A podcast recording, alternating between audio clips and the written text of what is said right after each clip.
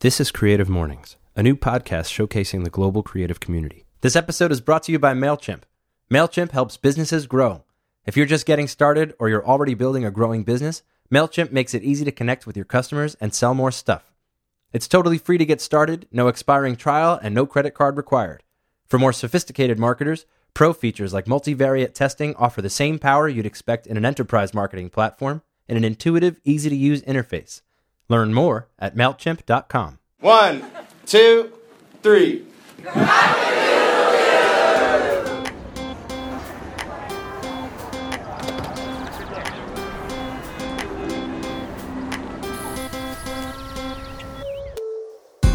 Hey, everybody, welcome to the Creative Mornings Podcast. This is Matt. I am still here, and I'm still hosting the show. For those of you who joined us last season, you know we took a bit of a winter break, so welcome back and thank you very much. We were all blown away with how well season one was received, and you are the reason why season two is a thing now. If you're new to the show, hello and welcome. And frankly, I'm jealous of your position because who wouldn't want 12 episodes of a podcast to catch up on? So please go back and check us out for season one. But now we're about to kick off this season in a big way with a talk given by Seth Godin in May of 2013 at Creative Mornings New York City. Seth is the author of almost 20 bestsellers.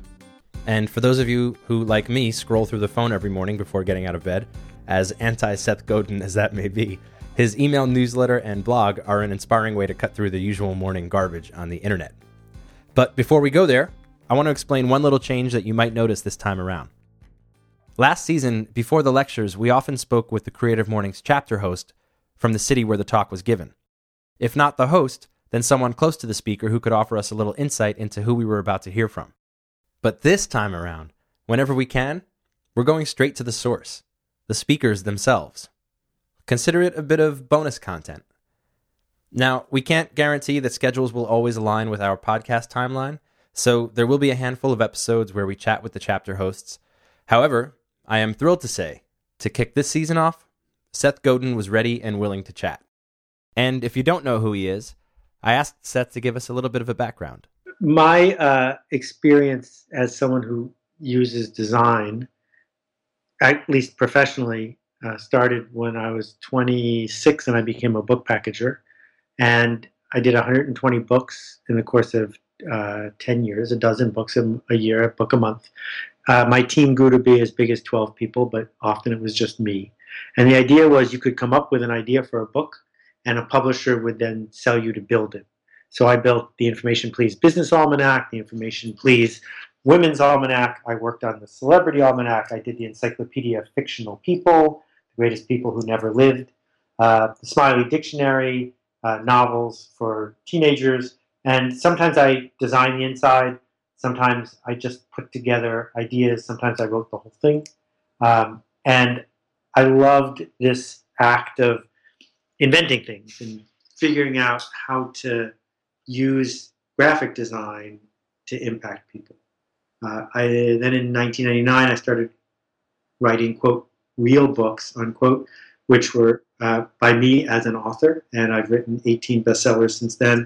But mostly I think of myself as someone who does projects and sometimes they're websites, and sometimes they're live conferences. Um, sometimes they involve hundreds of people. Sometimes it's just me.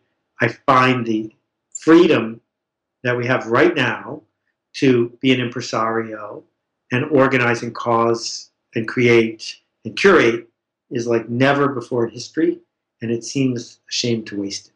Okay, so you started by saying your experience as someone who uses design, but when did design enter the picture?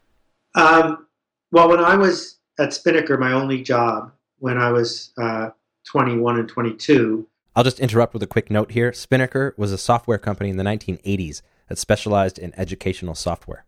I was the brand manager for a line of science fiction adventure games. We worked with Ray Bradbury and Arthur C. Clarke and some other giants.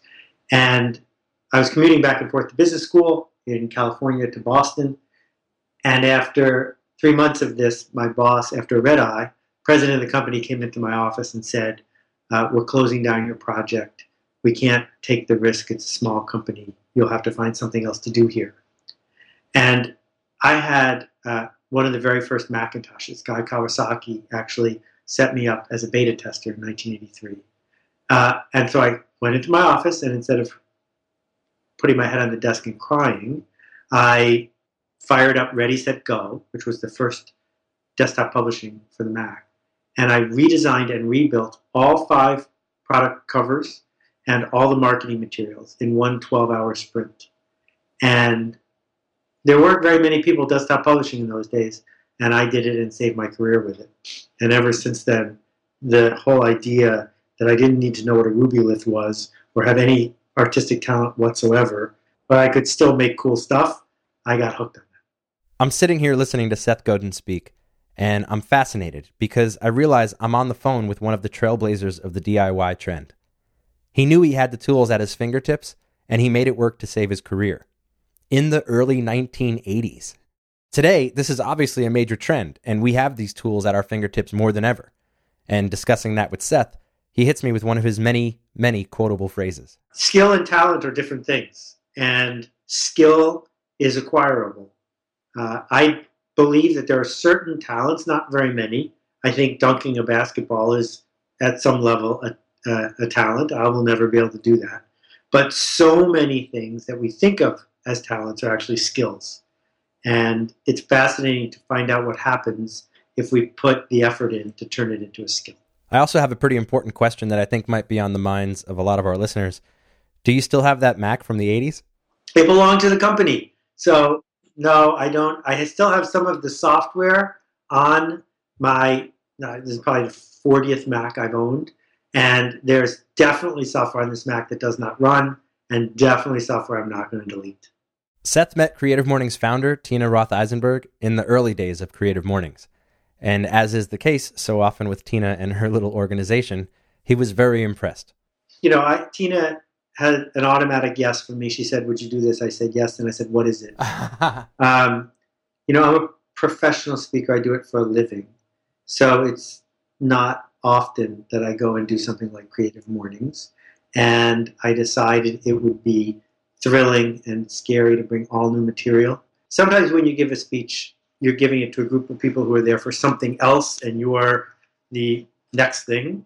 Uh, but this was a group of people who are all aligned in their interest and their goals. And at least some of them came because they knew I was going to be there. Uh, and so that combination made it energizing for me as a speaker and watching people's eyes light up is one of the reasons I do this work. So let's get to it then. And like I said, there's more from this phone conversation after the lecture. But now here's Seth Godin from Creative Mornings New York City in May of 2013 as part of a series on the theme Backwards. Enjoy.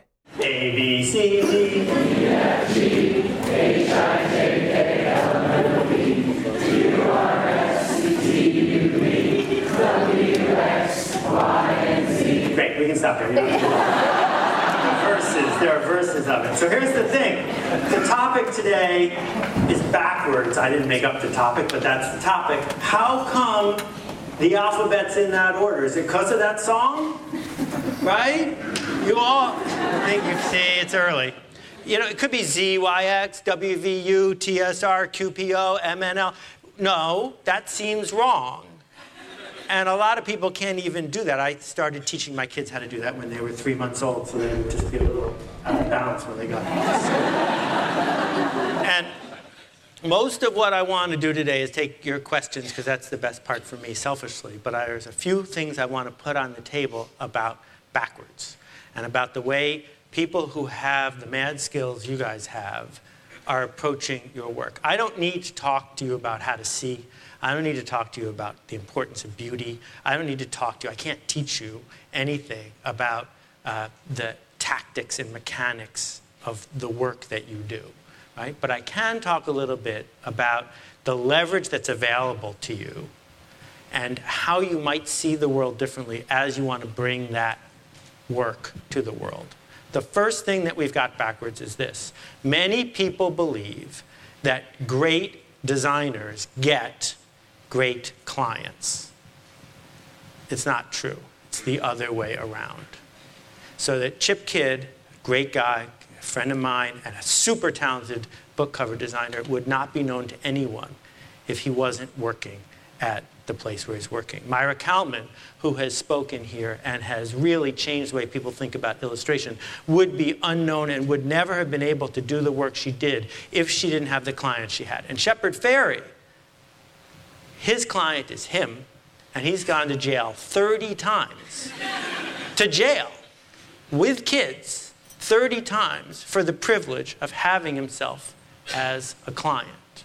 So the question I would ask you is how much of your day is spent, and this is true even if you have a day job, because bosses are also clients, how much of your day is spent working to get better clients versus pleasing the clients you've already got?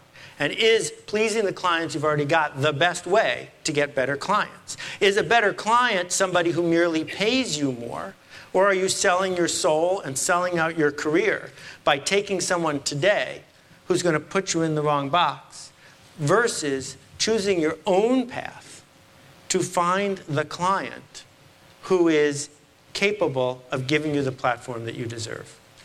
Which leads to the second thing that's upside down, which is that patience is for the impatient. That in fact, when you're getting started and your in laws are making faces at you and you're not sure if you're going to be able to pay the rent and you don't know why you're living in Brooklyn to begin with and you're going to have to move back to Florida, it's easy to say, you know what? I need to go faster to pick up these scraps and pick up these scraps. And sometimes what that does is it gives you the foot up to get to the next level, but sometimes what that does is it just makes you a scrap collector. And that one of the things that we see when we look at the work of people who have put really big ideas into the world, who have built online platforms, right, is that they got there by being patiently impatient or impatiently patient, whichever way you want to juxtapose it. That if you look around at the blogs you read or the, the people you respect online or the organizations you want to work with, the myth of the overnight success is just that a myth that you know the much vaunted Twitter was a failure, a complete failure for two years. Nobody used it. And if they took the mindset of, well, if it doesn't work in two weeks, we got to go do something else, you never would have heard of it.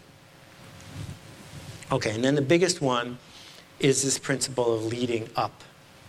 That one of the things that I hear the most after I give a talk or someone reads one of my books is, that's great, but my boss won't let me. I'd love to do something like that, but my boss won't let me. Well, of course she won't. Because what you're saying to her is, I want to do something really cool and really neat, and if it works, I'll get the credit, but if it doesn't, you'll get the blame because you said it was okay. Who would take that deal?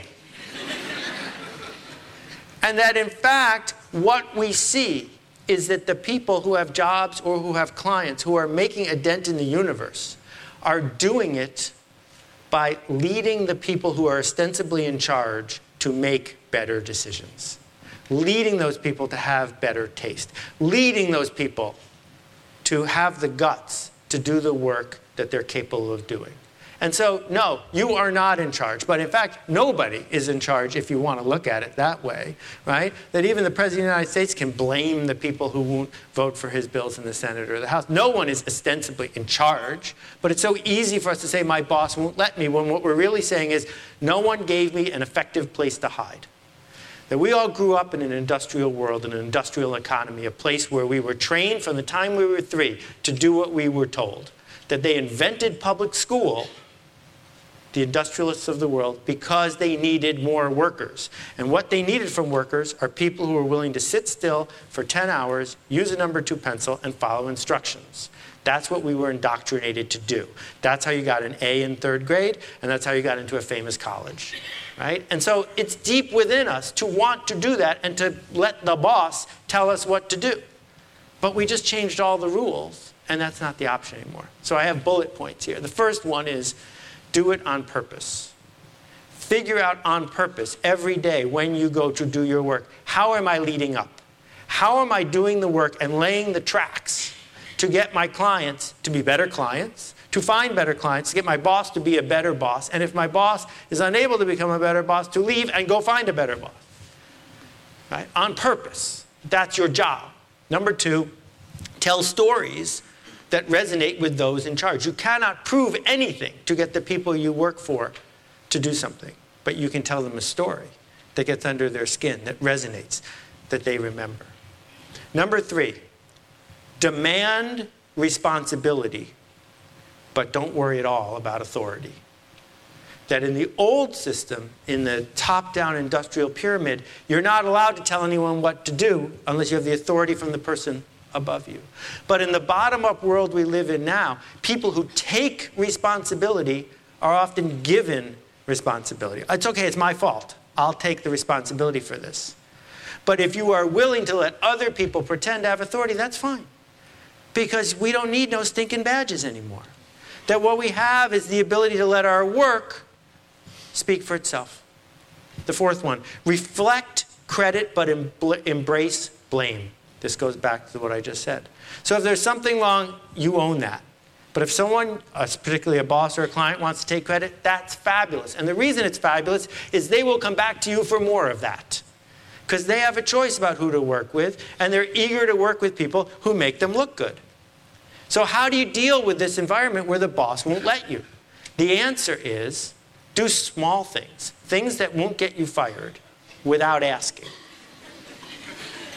And if they work, go to your boss, your client, and let them take full credit for what you did.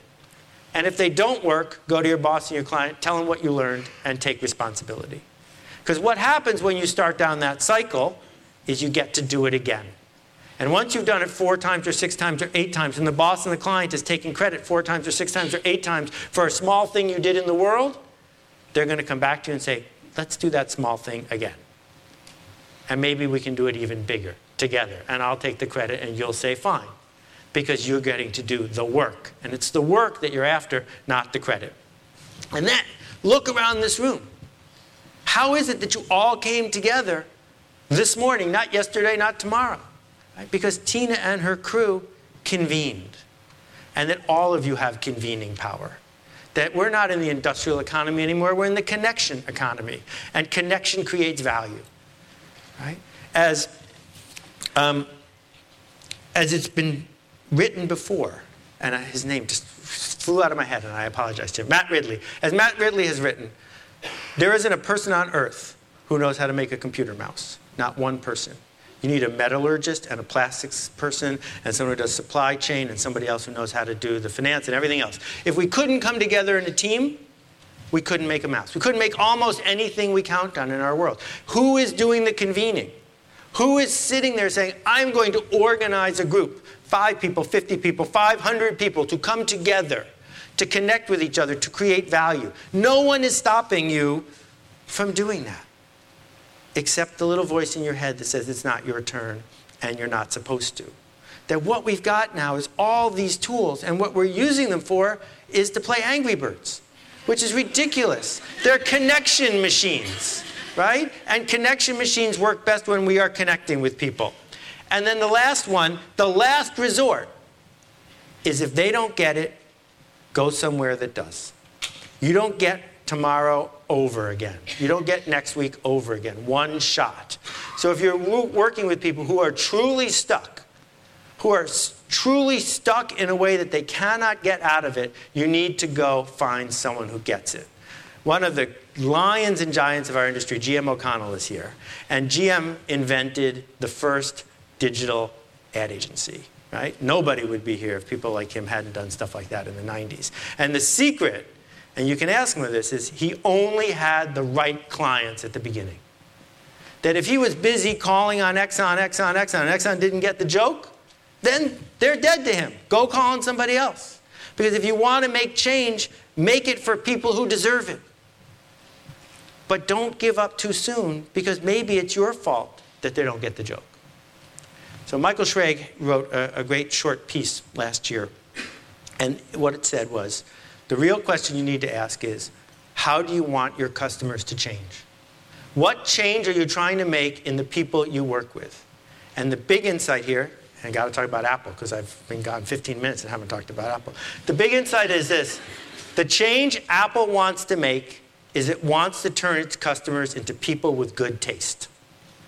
And if you look at Apple through that lens, a whole bunch of things make sense. Because if people start having better taste about the way their devices work and about the way they look and about what they make, they're more likely to buy more stuff that Apple makes Because people with good taste want to touch stuff like that. So that was the change they were trying to make in the world. So when you think about what change you're trying to make in your clients, in their customers, in your boss, and you realize that your work can make that change happen, you're more likely to do it on purpose. So then, back to what your job is. I think the art you make, the beauty you make, the design you do is a hobby. What you get paid to do is go to meetings and ship stuff on time. What you get paid to do is the hard work of doing it on demand. So if you're busy complaining because they won't let you do that thing you want to do, well, the stuff you want to do is your hobby. The stuff we're paying you for is the difficult emotional labor of looking people in the eye and telling them the truth. And telling them the truth in a way that makes them change. Change in a way that creates more beauty. Change in a way that creates more difference. It's more important you do work that's important than you do work that's pretty. And we're too hung up in this industrial, polished world on saying, Isn't that pretty? I got rid of that little burr, that little distraction. But it's not important, right? That the wabi sabi of the item can stay. It's okay. What's important is did it make a change happen? Did it make someone cry? Did it save a life? Did it connect two people in a way that they wouldn't have been connected? And so now that I've stirred up enough dust, we get to the heart of it, which is this everyone in this room owns a media company. 15 years ago, no one in this room owned a media company. And now all of you do. And that means you don't need the New Yorker to say yes, and you don't need CBS to say yes, and you don't even need the Huffington Post to say yes. That everybody owns a media company if you want to. If you want to put on an event and have 500 people come, you can. If you want to write something online and have a million people read it, you can. If you want to be in the connection business, you can. And this is really bad news for people who are insisting on being picked. Because you're not going to get picked. Dick Clark has passed away. He's not going to call and put you on American Bandstand. It's over. And it's being replaced by the awesome, scary responsibility of picking yourself, of saying, I am my own client. And this is the best work I could get the person who does the work for me to do. Here it is. I made this. What do you think? And you'll put that in front of people, and some people will say, I don't get it. And you may have to say, with guts, then it's not for you. And go over here and say, Here, I made this. Because your job isn't to make something for everyone. There is no longer anything for everyone. Anything. The most popular soft drink in America is other. The most popular beer in America is none of the above. Go down the list of every single thing where we used to have domination, we don't anymore. That other is what's going on. That we're getting more and more into silos, that there's all these weird things outside the normal distribution. And so, if you're saying what I need to do to be successful and what I need to do to be happy is by be picked by a mass market marketer who has excellent taste and will do what I say and will bring my product, which is going to be the one I love, and everyone is going to embrace it and say I did a good job, and there will be no criticism, you will fail and be unhappy. But if you say, you know what, there's just a few people a few people that I can imagine who I could put something in front of that would change them enough and connect them enough that they would talk about it, then the word would spread. And no, everyone's not going to love your work, but you don't need everyone. Think about who your heroes are in the world you work in. None of those heroes are known by the typical man on the street. None of them. That the people who are doing work that matters aren't doing work that's popular, they're just doing work that changes some people. So, before we go to questions, I first want to uh, read you a quote from Leonard Bernstein. He said, I'm no longer sure what the question is, but I do know the answer. And the answer is yes. And what that means in your situation, in our situation, in the world we work in right now, is if you are looking for people to say no to you, so you have an excuse, you are spending your time doing the wrong thing. And that it has never been easier. And I think in the future it's going to be harder than it is today. I think this is the golden age of yes. It has never been easier for you to figure out who your audience is, who you're going to change, and what work you're going to do that's going to matter. In 1927, there was a conference of physicists in Solvay, which is a city in Europe. And in the photo of it, Albert Einstein is there, Marie Curie is there. There's 17 winners of the Nobel Prize in Physics. And the thing that's extraordinary is most of those people won the Nobel Prize after 1927. That the person who organized the conference didn't just go down the list of Nobel Prize winners. What he did was he created a platform and an expectation. And when you went to that conference, you looked around and you said, wow, I need to raise my bar. That you looked around and you said, there is potential here because some of these people aren't even as smart as me. And if I push myself even harder, there's a lot of open territory ahead. This is a Solvay conference right here, right now. Right? That if you look around, this isn't about what's in your DNA. This isn't about who's genetically predisposed to do great work. That's a myth. What it's about is who's expecting to do it and who's going to do it with intention and who's going to do it in a way that we remember and that causes a connection. My friend Chalene has this great quote, and I'll share it with you as I wrap up before our questions, which is this I have no doubt that the people in this room are going to succeed. The question is, are you going to matter? I hope you will. Thank you. Seth was very generous with his time on this day, and he took a lot of audience questions. We'll get to those in a second, as well as the rest of our phone conversation. But first, we've got to take care of a little business. And today's episode is also made possible by Hover, domains made simple. I spoke to a Hover user named Kai in Melbourne. Or is it Melbourne? Yeah, I think most Australians and most uh, British people say Melbourne. Kai is a former web designer and now the sole editor, publisher, and designer of Offscreen magazine. I don't really use Hover as much because it's just a service that I, you know, pay my month to and then they keep my domain. Perfect. but seriously, that's how they like it. Hover knows that domain names are a utility, and people want to spend as little time as possible thinking about them. Well, I remember when I transferred my domain to Hover, uh, I got an email from a support agent, and then you know I said, you know, this is what I want to do. Can you please just get it done? And I don't really want to log into the account 15 times to do, anything. You know, they just did it. Like, it took me like two emails or so to transfer everything over. I think I logged into the account once. Um, ever since, you know, to have things and, and apps and services that are very efficient allows me to just you know be a one man show, a one man band. And that's how it should be. To get started on your big idea, head over to hover.com and use the promo code CREATIVE to get 10% off your first purchase. Hover, domains made simple. Now let's get back to the Q&A with Seth Godin. So, so the question is, there's all this information. There's so many tweets to follow and people on Facebook and blogs to read and everything else. How do you keep up and how do you filter it? Here's the thing. You, when you talk about the people with the mad skills that you admire who built stuff that matters, you rarely say, she did it because she was so incredibly informed. She did it because she was so incredibly in sync with all the stuff that had been posted yesterday. In fact, that's never true. That we do that to distract ourselves from the things we fear. And what we fear is being criticized, being called out as a fraud, being identified as a poser, being called out as someone who had no right to do the work that they just did. So we say, well, before I do more of that, let me just check to see if someone's already done this idea. Let me just check to see what the output of this is. And the, the one that drives me absolutely crazy is let me see who's live tweeting that event that I'm not at. So I can read these very tiny little pithy things that mean nothing and waste half an hour, right? Anyone who's reading that stuff is hiding. They don't need the information. The information that's coming in is merely keeping them from doing scary work.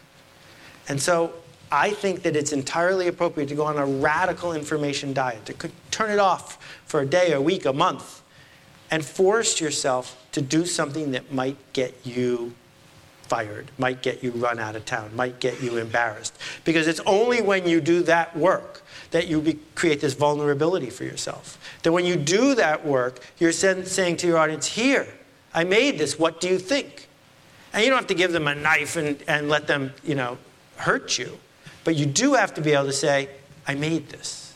And all the information in the world isn't helping you make more stuff. You have enough, you should stop. Sure. So the question is, what, what do I mean when I'm talking about a story? Now, I don't mean once upon a time kind of stories. Stories work when they resonate with stuff we already believe. So if I told you a folk story from Uganda, it probably wouldn't resonate with you because you didn't grow up with the memes and the ideas that are related to what's in the story. Whereas if I tell you the story, uh, you have kids in school, and I say uh, a lamp started on fire because of PCBs, 12 kids are in the hospital, instantly you leap into action. There's no analysis of the statistical risk of given how many light bulbs there are and how many kids have ever gone to the hospital that this is some urgent problem. But if you have a kid, particularly in a school like that one, you're going to freak because that story, it's not facts that mattered to you, it's the resonance of imagination and where could this lead. So if we think about the stories that worked at Dell Computer, eight years ago and the stories that worked at Apple Computer eight years ago, totally different. That you couldn't go to someone at Dell and say, we want to do a device that no one ever done before and it's insanely great and we can't be sure it's going to work, but it's going to involve new manufacturing techniques. And they throw you out. Whereas if you told exactly the same story to a client at Apple, you'd get ushered into the, the nice room where they'd want to hear it more of it, right? and the reason is because they were already carrying around a bias. And so when we think about all the things that succeed around us, so there's you know, a restaurant in Midtown called Michael's where all the big publishing hoo-has eat lunch. Well, the story of Michael's isn't quick in and out, low calorie, or a good value, right? The story of Michael is, well, you know, Barry Diller will be at this table and some other person will be at this table and you'll be right between them and they'll see you and then one day, because they saw you at lunch, they'll call you and ask you to do a big fancy project. Now, they don't use those words, but clearly that's the way they organized the building right? And so when you think about how great designers build their reputation, some of it is they're really good with a mouse or a pen, but a lot of it is they are building and living a story in everything that they do. And that's what they're getting paid for. They're not getting paid to do the stuff they love, which is the drawing and the mousing. That's where we get hung up. We get hung up in thinking that that's our job. It's not. Our job is getting our work in the world, getting our work to work. So, how do you determine which stuff is going to matter? And this goes back to learning how to see, right? That learning how to see, figuring out where the opportunities are, that's what design really is. That it's not craftsmanship, it's seeing the gap and visualizing in advance what is going to work. So, I've been doing marketing for a really long time. And I went out to India to do work with, with Acumen, and I was helping a, a, a nonprofit there that sells. Um, glasses to people who need reading glasses. And they'd been doing it for a couple years and it had been struggling. And I'm sitting there and it's a, I've got jet lag and it's 100 degrees. And I won't go into all the details of the story, but it took me about a minute to see something that other people hadn't seen. And by changing that thing, a whole bunch of good things came from it. Well, I couldn't have done that the first week, year, or decade I was in marketing because I didn't know how to see. But when I was there, I had done it enough times and interacted with enough people that I saw what was missing. So part of the challenge here is you can't be disconnected from the output of your work. That you need to figure out how did someone use that last thing I made and what did you learn from what worked and what didn't and how can you do it again. So if you talk about the great guys at Warby Parker and their business is going great, right?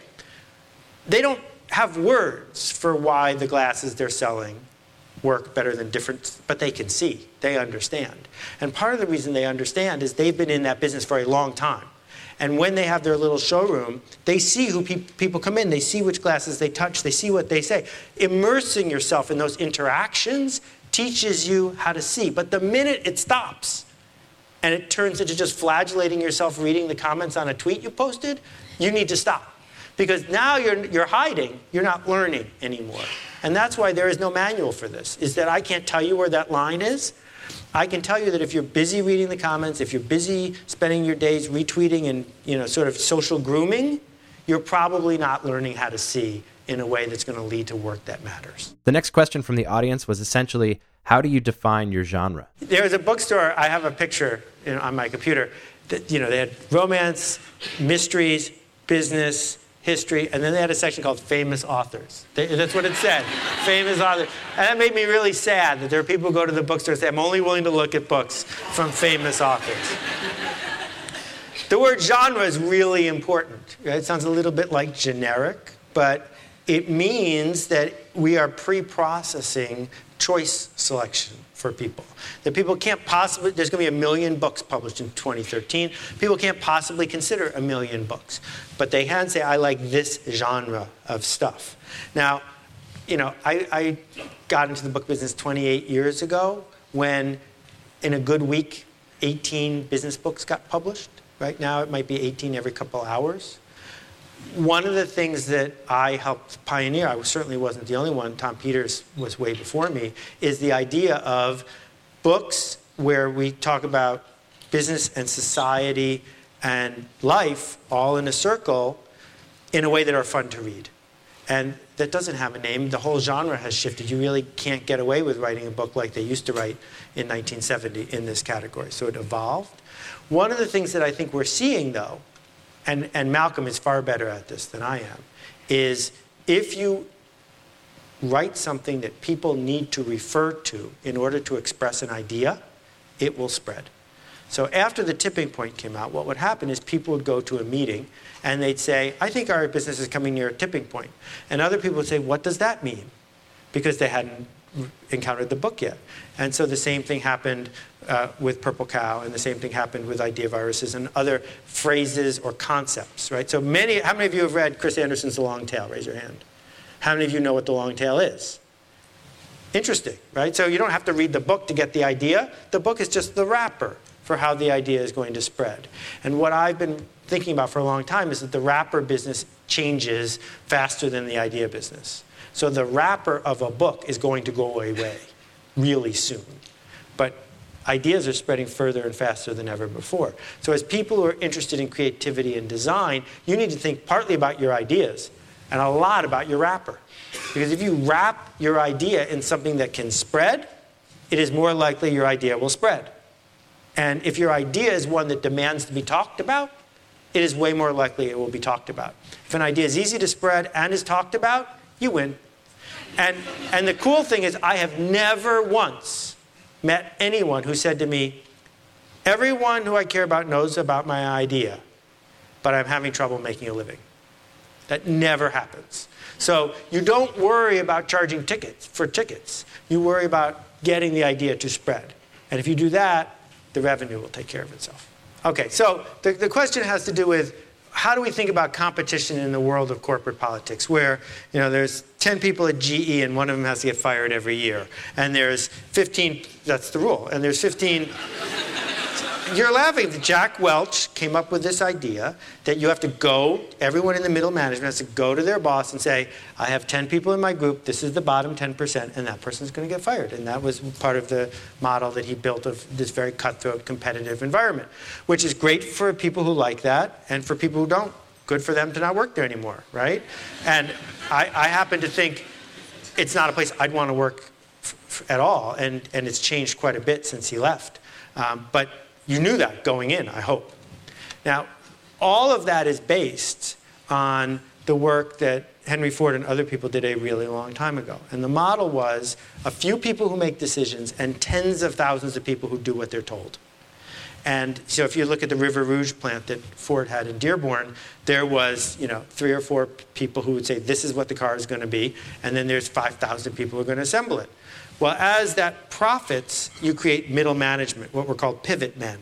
And the goal of a lot of people at the bottom, go getters, was how do I get that job where I don't have to lift heavy objects, right? But where I just am the intermediary between people who are making decisions they can get blamed for and people who have to do the work. So we, that's where it was created. And it's built on scarcity that the entire model of the industrial economy is scarcity scarce shelf space, scarce resources, scarce middle manager jobs that pay really well. And so, in that world, it is very much a zero sum game because there's musical chairs. But in the connection economy, which is where we're going now, it's not about scarcity, it's about abundance. Because you can have as many connections as you can handle. And you can follow as many people as you want. And you can put as many ideas in the world as you want. These are all abundant principles that aren't based on scarcity. So, where I think this is going is people who go to work with a scarcity mindset, with the sharp elbows and trying to push their way in a game of musical chairs, are, are chasing a dwindling resource. And some of them will get it, but more and more people won't. because the number of great middle class jobs that are available keeps going down. But those who show up and say, wow, this is abundant. This is a platform, a platform for me to do my art, a platform for me to take risks, a platform for me to make connections. And I'm probably not going to be working here in a year, but it's okay because the, the weaving I'm doing, the network I'm creating in the best sense of the word network, will create more value for everyone I touch. And if you are in the business of creating value for everyone you touch, you will never need to look for work for the rest of your life. But the people who play the scarcity game will always need a better resume to fight out the other guy. So the, the last part on this, um, and Tina will tell me when I have to stop, but the last part on this is uh, back when I was running Yoyodyne in like 98 or so, I was at Disney uh, for a meeting. And this guy had a pile of paper on his desk this thick. And I said, What's that? He said, Oh, those are resumes. These are all the people who want to come work for me at Disney. And it was a lousy division of Disney doing lousy work in lousy conditions. And it was literally this thick. And on my desk at Yoyodyne, the number of graphic designers who had uh, uh, replied to my last uh, thing, which was a full page ad in the New York Times, was four. and the reason was because in the scarcity mindset, that's a good job at a famous company with a brand name where if you can follow instructions, you can get it. Whereas mine looked risky, it wasn't famous, you didn't know what it was going to, blah, blah, blah. But the people who ended up with me, I can tell you what they've gone on to do really cool stuff because I'm a good client. I said, go ahead, do something that might not work. Go ahead, break some rules. Let's see what will happen. And yeah, I'll even let you take credit if it works. But finding that, so back to where we started, is finding that niche for yourself isn't going to happen because you write a better resume. It's going to happen because you've orchestrated all the work you do to end up in that place at that time as the one and only person that they need to trust to do this building for them, this community organizing. Okay, so I don't think connecting is the way, the kind of connecting I'm talking about. I don't buy into the whole trading lunches thing of saying, I'll follow you if you'll follow me. Who's in your network? Who's in your network? How can I get known by people because I've been in their face, right? Like, I don't collect business cards anymore. I don't even have a business card. That's not what I'm talking about. What I'm talking about is when your work goes into the world and touches people, then you are connected to them.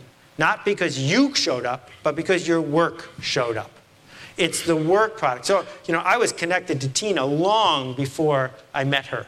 And no one introduced me to her that I recall. She was just in the atmosphere, and then I saw the work, and I saw more of the work, and I saw more of the work, and I said, This is someone I feel a connection. I would miss her if she was gone. And it's that idea of being missed is how we get past Dunbar's number. We can't figure out how to have more than 150 people who are likely to come to our funeral because they're our friends. But we can have way more than 150 people who would miss our work if we stopped making it. And that's what I'm talking about. So they're one and the same thing. The next question is from an audience member who works with teenagers and is stuck not knowing how to handle students afraid to fail and therefore unwilling to share their art you know, there's a small answer and the bigger answer. Let me start with the bigger answer. I wrote a manifesto a year and a half ago called Stop Stealing Dreams. You can find it online. I wish every parent would read it, because if parents read it, they might ask better questions, like, what is school for exactly? And maybe we wouldn't have this whole regime of number two pencils. Um, but setting that aside, you are one person. What I do when I teach is create an environment where not only is it safe to fail, it's required to fail. I make people more afraid of not failing than they are of failing. And one of the things I talk about is if you are serious about creating innovation in your company and you run it, one thing you have to do is fire people on a regular basis for not innovating. You have to bring someone up in front of them and say, This person made quota every year for the last five years, has never once had something failed, has never put anything into the world that didn't work? You're fired. Right? and then you give the parking space of the month to the person who did something with the right intent that didn't work. If you do that a couple times, the whole organization gets the message, right? Whereas if you just say that, but then give the A's to the kids who get all the right answers, you're not serious. And when we can create these environments for bravery, these environments where people can stand up and say, I made this and it's not for you, but it is for you, then they're more likely to do it when they're adults. The cool thing is, we're giving all of you this playground to do this in and some of you are kids compared to me, and you can. But what I can hear up here, like from my telepathic skill, is you've got this whole dialogue in the back of your head saying, well, it'll never work, and it's not my turn, and not, it, that's easy for him to say because he got in early, and he knows GM, and that this person knows this person. It's not for me. This club is already closed. It's not. Uh, no, that's not what is actually being said. What's being said is, I'm afraid that we're afraid to put work in the world that will connect to people. We're afraid to say, Here, I made this. We're afraid to say, You know what, this isn't good enough, I better do it again. And that fear, overcoming it, that's our job, is to figure out how to raise the bar, not to copy the people we admire, but to become the people we admire. Thank you again, guys. I appreciate it. For more on the backwards theme and to browse the complete Creative Mornings archive, you can go to creativemornings.com. As promised, I still have Seth on the phone here to revisit some of the points he made during this lecture. My first follow up is in regards to his statement that we were all trained from the time that we're three to be workers who followed instructions, and that we're dealing with a quote, regime of number two pencils, unquote. So I was curious, since this lecture took place almost three years ago, where he stands on this today. Well, I'm seeing two things. The thing that's uh, disappointing is that the educational industrial complex is doubling down, inventing new standardized tests, inventing new ways to get more debt in college. But at the same time, almost like the Matrix, you watch people waking up who are saying, Well, why wasn't I informed? And, oh, you mean I can do this? And shaking off this slimy substance that has been put on them for 18 or 20 years. And more and more people are now seeing it and, and coming alive. And that feels to me like it's going to continue going in that direction for a while to come. Can you expand a little bit on the awesome and scary responsibility of saying, Here it is, I made this, which then leads to the realization that our job isn't to make something for everyone, slash, work that matters isn't work that's popular? So we'll start with the first part, uh, which breaks into two. Uh, I made this is a very, very difficult thing for most people to say because we live in a culture where you're not supposed to own the thing, the bureaucracy is supposed to, and where you're supposed to not get criticized because that's one step away from getting fired, which is one step away from being dead. And so it's far more effective to say, well, this is still, I'm still working on this, or we as a committee stand behind this unless you don't like it, in which case we'll change, blah, blah, blah. Just to be able to say, I made this is really difficult. And then the second half of that is, but it might not be for you.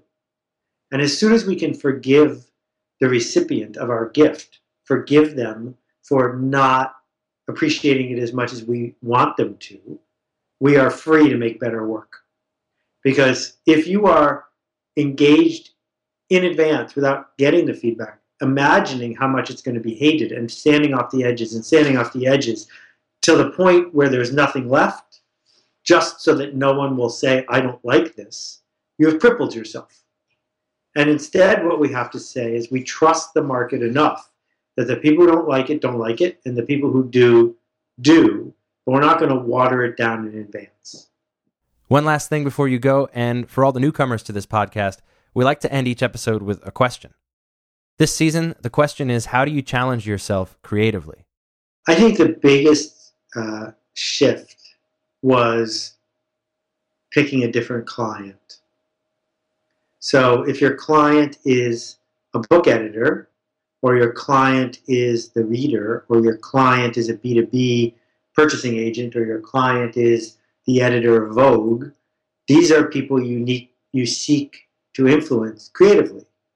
And if you feel like you're not being as creative as your muse wants you to be, it may make sense to think about who is your client, who you're trying to please.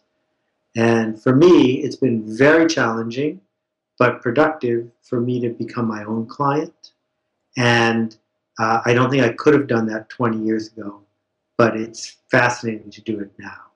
Because in a world where anyone who wants to has a publish button, you actually are the client and you need to think really deeply about what's worthy of having your name on it. Beautiful. Thank you so much for your time, Seth, and thank you for being our season two premiere. You're welcome. Thanks for doing this. You didn't even ask me for an impromptu. Ready? Z Y X W V U T S R Q P O M N O. I can do it backwards off the top of my head. Amazing. Have a good one. Bye bye. Bye. For the record, we also want your answers to our season two question How do you challenge yourself creatively? So please record a voice memo of yourself and email it to podcast at creativemornings.com. Next week, we'll hear from Cindy Gallop, the founder of Make Love Not Porn, who dissects her groundbreaking website and the hurdles involved. When today's total freedom of access to hardcore porn online meets our society's equally total reluctance to talk openly and honestly about sex. It's the convergence of both of those things that results in porn becoming by default the sex education of today in not a good way. It's an episode that tackles the all too easy to shy away from topic of sex, and Cindy Gallop takes no shortcuts. Our thanks to Seth Godin and everyone at Creative Mornings. This episode was produced and edited by S. Mateo with sound engineering, mixing, and original score by Devin C. Johnson at Little Library Studios in collaboration with S. Mateo Music. This episode's rooster comes from a wonderful audience at the Creative Mornings New York City chapter. Follow us on Twitter at Creative Morning. Remember, it's singular. And use hashtag podcastcm when you tweet at us. For a complete archive of talks or just to get involved, go to creativemornings.com.